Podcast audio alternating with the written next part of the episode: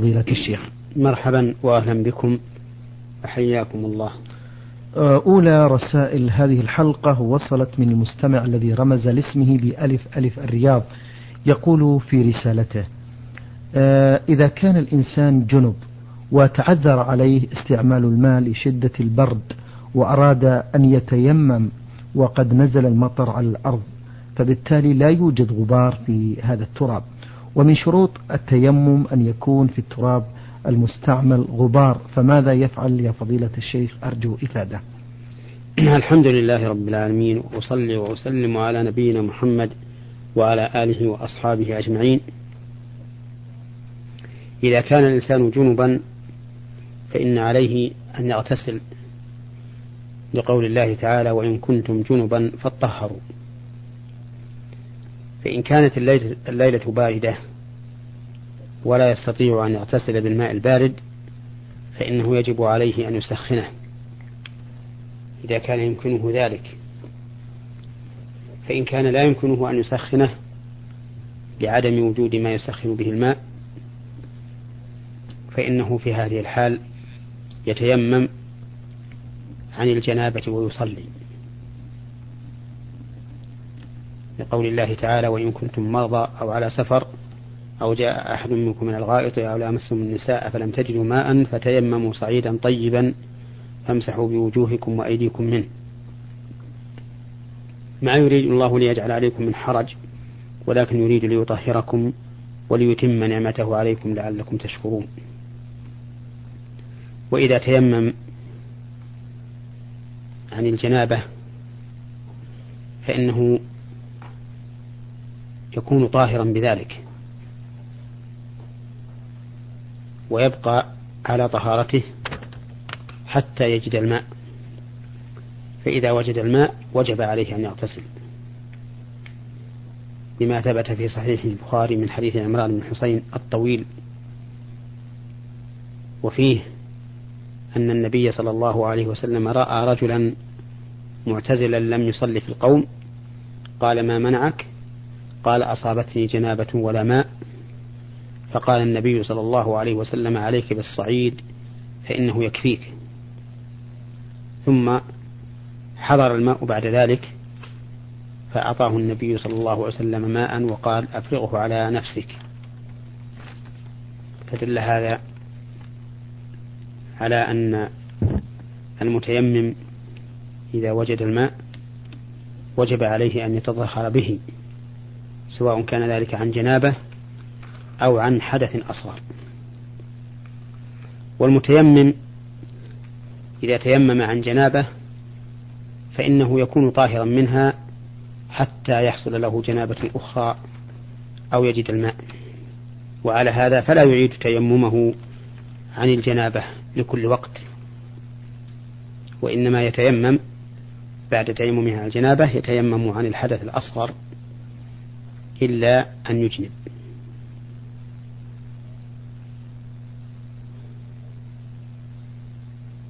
وقول السائل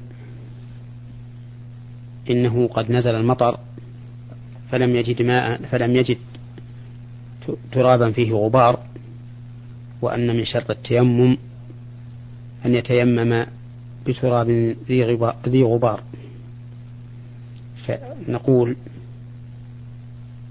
إن, إن القول الراجح أنه لا يشترط للتيمم أن يكون بتراب فيه غبار بل إذا تيمم على الأرض أجزأه سواء كان فيها غبار أم لا. وعلى هذا فإذا نزل المطر على الأرض فاضرب يديك على الأرض وامسح وجهك وكفيك وإن لم يكن للأرض غبار في هذه الحال. لقول الله تعالى فتيمموا صعيدا طيبا فامسحوا بوجوهكم وأيديكم منه. ولأن النبي صلى الله عليه وسلم وأصحابه كانوا يسافرون إلى جهات ليس فيها إلا رمال وكانت الأمطار تصيبهم وكانوا يتيممون كما أمر الله عز وجل. فالقول الراجح أن الإنسان إذا تيمم على الأرض فإن تيممه صحيح سواء كان على الأرض غبار أم لم يكن.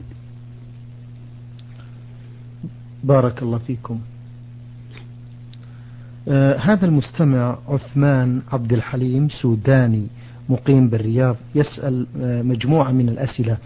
في سؤاله الأول يقول هل يجوز فضيلة الشيخ أن أكمل الصلاة بسورة الكوثر؟ بمعنى أن أقرأ آية من هذه السورة الكريمة في الركعة الأولى. وأكمل في الركعة الثانية بقية الآيات. هل يصح ذلك أم يجب؟ إكمال السورة في كل ركعة.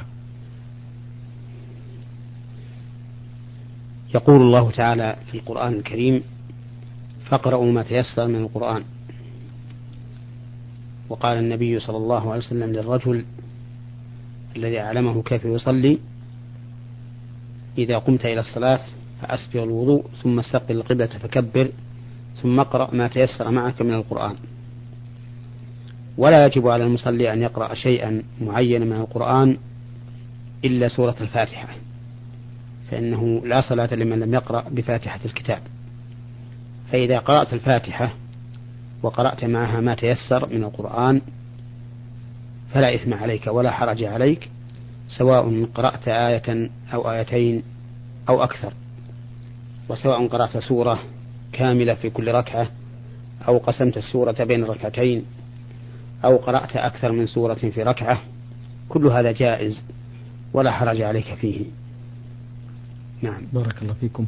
آه، أيضا يقول هل يشترط ستر العورة في الوضوء؟ بمعنى هل يجوز الوضوء في الحمام بعد الاستحمام بدون ستر العورة أي قبل لبس الملابس؟ الأفضل أن الإنسان إذا انتهى من الاغتسال يلبس ثيابه لئلا يبقى مكشوف العورة بلا حاجة. نعم. ولكن لو توضأ بعد الاغتسال من الجنابة قبل أن يلبس ثوبه فلا حرج عليه في ذلك. ووضوءه صحيح. ولكن هذا الوضوء ينبغي أن يكون قبل أن يغتسل. فإن النبي صلى الله عليه وسلم كان يتوضأ عند الاغتسال قبل الاغتسال. أما بعد الغسل فلا وضوء. ولو أن الإنسان نوى الاغتسال واغتسل بدون وضوء سابق ولا لاحق أجزأه ذلك. لأن الله تعالى لم يوجب على الجنوب إلا الطهارة بجميع البدن. حيث قال عز وجل وإن كنتم جنبا فطهروا ولم يوجب الله تعالى وضوءا. وعلى هذا فلو أن أحدا نوى رفع الحدث من الجنابة وانغمس في ماء في بركة أو بئر أو في البحر وهو قد نوى رفع الحدث الأكبر أجزأه ذلك ولم يحتج إلى وضوء. نعم. أه السؤال الأخير في رسالة المستمع عثمان عبد الحليم السوداني مقيم بالرياض يقول فيه لي صديق كثير النسيان ويشك دائما في أداء صلاته. هل هو أدى الصلاة بالكامل أم لا؟ وهل قرأ التشهد أم لا؟ وهل صلى صلاته سرا أم جهرا؟ نصحته كثيرا وقد نصحته أن يبني على اليقين ويكمل صلاته. هل يجوز له ذلك يا فضيلة الشيخ؟ نرجو نصحه بما فيه الكفاية. هذه الشكوك والأوهام والوساوس التي ترد على الإنسان في صلاته وفي وضوئه أيضا بل قد تنسحب على جميع تصرفاته حتى التصرفات الخاصة مع أهله وأولاده قد تنسحب هذه الأوهام والوساوس الشكوك عليها. فيكون مذبذبا في جميع تصرفاته. والطريق الوحيد إلى دفع هذه الوساوس والأوهام أن يكثر الإنسان من قراءة الأوراد الشرعية الواردة عن النبي صلى الله عليه وسلم. وإذا أحس بهذه الوساوس تعوذ بالله من الشيطان الرجيم حتى وإن كان في صلاته. ولا يلتفت إليها وينتهي عنها ولا تكون له على بال وهو سوف يشق عليها الأمر في بادئ الأمر ولكن إذا استعان بالله عز وجل وصمم وعزم على ألا يلتفت إلى ذلك فإنه يزول عنه ونصيحتي لهذا الأخ ولغيره ممن أصيبوا بهذه المصيبة أن يفعلوا ما أمر به النبي صلى الله عليه وسلم. من التعوذ بالله من الشيطان الرجيم والانتهاء عن هذه الوساوس حتى تزول عنهم بإذن الله. أثابكم الله فضيلة الشيخ.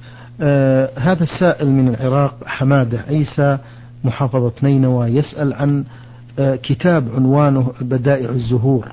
يقول هل ما جاء في هذا الكتاب صحيح أم فيه شيء من المبالغة؟ هذا الكتاب فيه شيء وهو بدائع الزهور في وقائع الدهور. نعم. هذا الكتاب فيه شيء من المبالغات الكثيرة والكذب.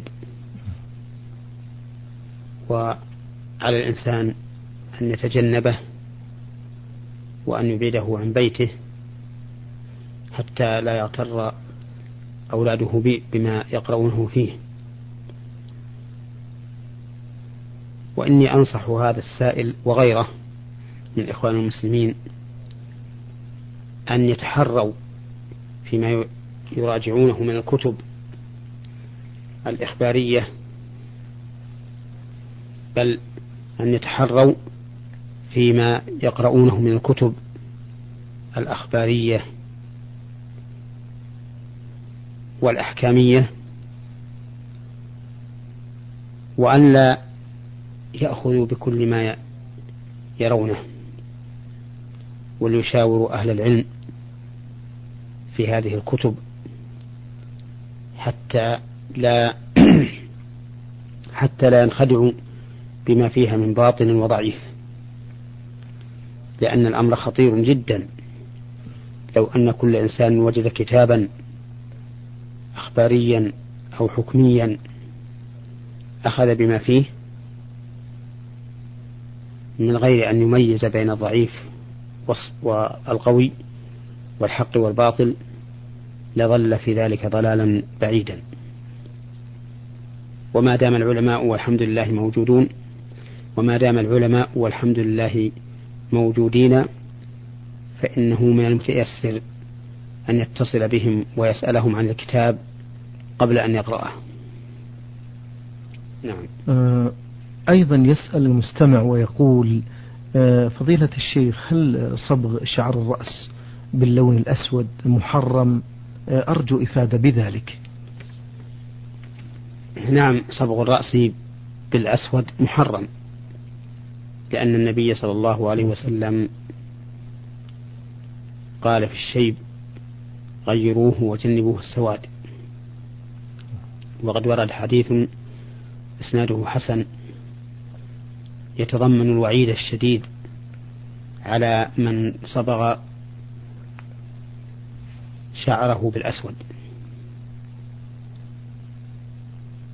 ولكن هناك بديل عنه وهو الأشقر الذي يكون بين السواد والحمرة فيصبغ شعر رأسه ولحيته بذلك ويستغني به عما حرمه الله عليه. وربما يكون الشعر أطيب لونا إذا كان بين الحمرة والسواد. نعم. آه، أيضا يسأل يقول بالنسبة للمرأة عندما تقرأ القرآن مجودا هل في ذلك شيء؟ ليس في قراءة المرأة القرآن مجودا شيء من الأثم أو الحرج والمرأة كالرجل في الأذكار والقراءة وإن كانت تختلف عنه في الأمور التي قد تحصل بها فتنة كرفع الصوت عند الرجال ونحو ذلك. فإذا قرأت المرأة القراءة القرآن مجودا فلا حرج عليها في ذلك. اللهم إلا أن يكون حولها رجال وتقرأ بصوت مرتفع يخشى فيه من الفتنة فإنها لا تفعل. رسالة وصلت إلى البرنامج من المستمع آه، عجب الحربي آه، يقول في رسالته يوجد امرأة سبق وأن تزوجت وأنجبت طفلة ثم تزوجت مرة أخرى من رجل آخر وكان أبو الطفلة أي الزوج السابق يدفع مصروفا على طفلته وقدره 500 ريال كل شهر. فهل يحق لأم, لأم الطفلة وزوجها الثاني التصرف في نفقة الطفلة وأخذ منه ما يرون سواء لهم أم للطفلة؟ وأريد أن أعرف من له الحق في المصروف هل هو أمها؟ وهل لها أن تأخذ من هذا المصروف لأغراضها الشخصية؟ أرجو من فضيلة الشيخ إفادة. هذه الدراهم التي تأخذها المرأة من زوجها الأول نفقة على ابنتها منه لا يجوز لها أن تتصرف فيها إلا في نفقة هذه البنت لأن أباها لم يدفع هذه الدراهم إلا لابنته فقط فإذا زاد المصروف أو فإذا زاد أو فإذا زادت فإذا زادت هذه الدراهم على المصروفات فإنه يجب عليها أحد أمرين إما أن تخبر والدها بذلك وهو يأمر بما شاء وإما أن تدخره للبنت ولكن إخبارها والدها بذلك أولى لأنه هو الولي عليها. فإذا أعطاهم خمسمائة ريال مثلا في الشهر وزادت هذه الخمسمائة على مصروفاتها فإنه يجب أن تخبر يجب أن تخبر والدها بذلك وهو يفعل ما يراه في هذا نعم. ولا يحل لها أن تتصرف فيه أو أن تعطيه زوجها الثاني أو أولاده أو أولادها منه أيضا. آه، رسالة سؤاله الأخير آه، سؤال المستمع الأخير يقول فيه في السنة الماضية قمت بأداء فريضة الحج طلبا للمغفرة وأداء ركن من أركان الإسلام وعند طواف الوداع أحدثت أثناء الطواف وكنت أجهل في الحكم أي نقضت الوضوء ووصلت حتى نهاية الطواف وصليت بعدها ركعتين في المقام وجهلت الحكم أيضا أو تجاهلت لكثرة الزحام. آه، ما هو الحكم في ذلك؟ وماذا يجب أن أفعل؟ وهل حجي مقبول؟ أفيدونا أفادكم الله. أما حجك فإنه صحيح. لأن طواف الوداع منفصل منه. نعم. فهو واجب مستقل. وعلى هذا فلا يكون في حجك نقص. ولكن إحداثك في أثناء الطواف مبطل له. على قول من يرى أنه تشترط الطهارة من الحدث للطواف. وإذا كان مبطلا له فإنك تعتبر غير طائف طواف الوداع. وطواف الوداع على القول الراجح من أقوال أهل العلماء من أقوال أهل العلم. طواف الوداع على القول الراجح من أقوال أهل العلم واجب لأن النبي صلى الله عليه وسلم أمر به. فقال لا ينفر أحد حتى يكون آخر عهده بالبيت. وقال ابن عباس رضي الله عنهما أمر الناس أن يكون آخر عهدهم بالبيت إلا أنه خفف عن الحائض. فقول خفف عن الحائض يدل على أنه على غيرها واجب.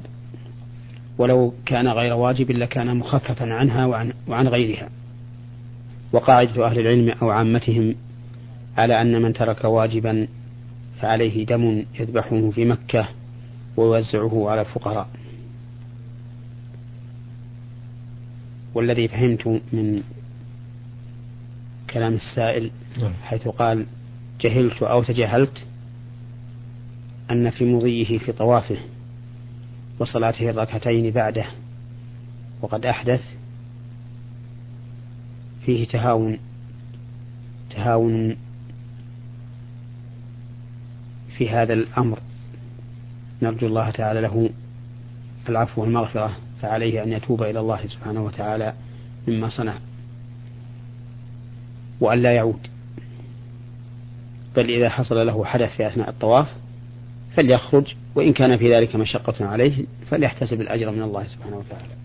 هذه رسالة وصلت إلى البرنامج من المستمعة الذي رمزت لاسمها بصاد عين ميم العوشن السويدي. تقول في رسالتها ما حكم قص شعر رأس المرأة؟ هل هو هل يباح قص شيء منه؟ وما هو القدر المباح قصه من هذا الشعر؟ وإذا كان لا يجوز فأرجو من فضيلتكم ذكر الدليل لنتمسك به. هذا السؤال سبقت الإجابة على مثله. في حلقة ماضية. ولا مانع من إعادة القول فيه. فالعلماء رحمهم الله اختلفوا في قص المرأة شعر رأسها. هل هو جائز أو مكروه أو محرم على ثلاثة أقوال. فمنهم من قال إنه مباح وقال إن ذلك هو الأصل. إلا بدليل يدل على المنع. ما لم يكن قصه على وجه يصل به إلى مشابهة رأس الرجل. فإنه في هذه الحال لا شك في تحريمه بل إنه من كبائر الذنوب لأن النبي صلى الله عليه وسلم لعن المتشبهات من النساء بالرجال. ولعن المتشبهين من الرجال بالنساء. ومنهم من قال إنه مكروه لأن المرأة جمالها في رأسها. ولهذا لم تؤمر بحلقه في حج ولا عمرة. وإنما المشروع في حقها أن تقصر من كل ظفيرة قدر, قدر أنملة فقط. ومنهم من قال إنه محرم. وعلل ذلك بأنه مثلة.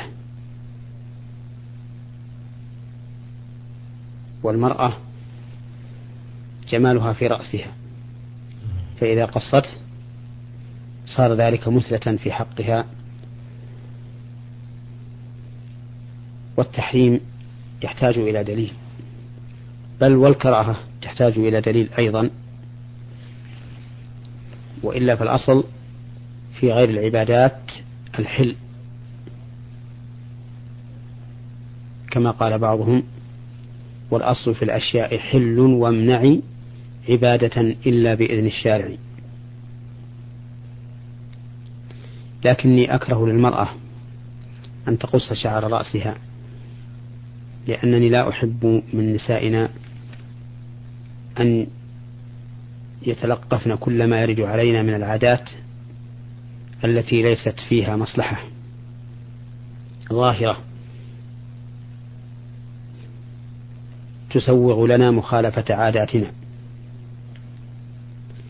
وإبقاء الإنسان على شخصيته وعاداته التي لا تخالف الشرع ولا تفوت مصلحة أولى من من كونه تبعا لغيره. إن معه. يقول ما يقول الناس ويفعل ما يفعل الناس من غير روية.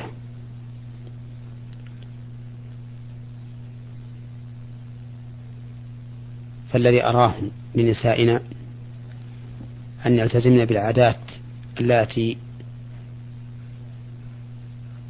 بالعادات التي كنا عليها ما لم تكن مخالفة للشرع أو يحدث عادات فيها مصلحة والتزامها لا يخل بالمروءة ولا بالدين فلا حرج من اتباعها حينئذ. لأني لا أحارب كل جديد ولكن الجديد الذي لا مصلحة فيه والذي يقتضي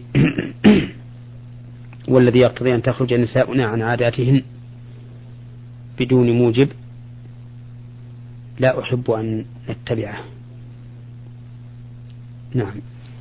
ثبكم الله. أيضا السؤال الثاني في رسالة المستمعة تقول فيه إذا جاء المصلي إلى الصلاة إلى صلاة الاستسقاء ووجد الإمام يخطب بعد الصلاة فهل يصلي ركعتي الاستسقاء أم يجلس؟ وهل تسقط عنه إذا فاتته أو يقضيها؟ ومتى يقضيها؟ وكذلك في صلاة العيد. إذا جاء الإنسان إلى صلاة العيد أو إلى صلاة الاستسقاء والإمام يخطب فإنه لا يجلس حتى يصلي ركعتين.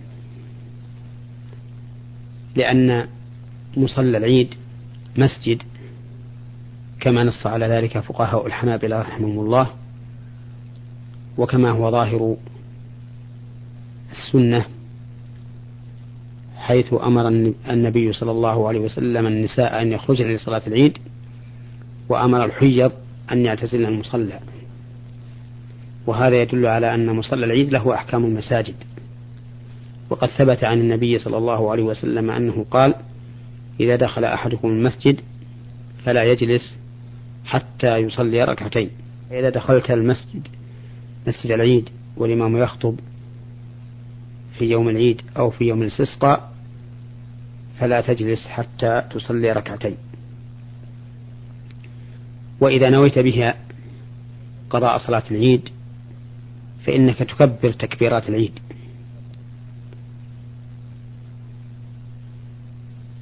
وكذلك إذا نويت بها قضاء صلاة الاستسقاء فإنك تكبر لأن سنة صلاة الاستسقاء كسنة صلاة العيد.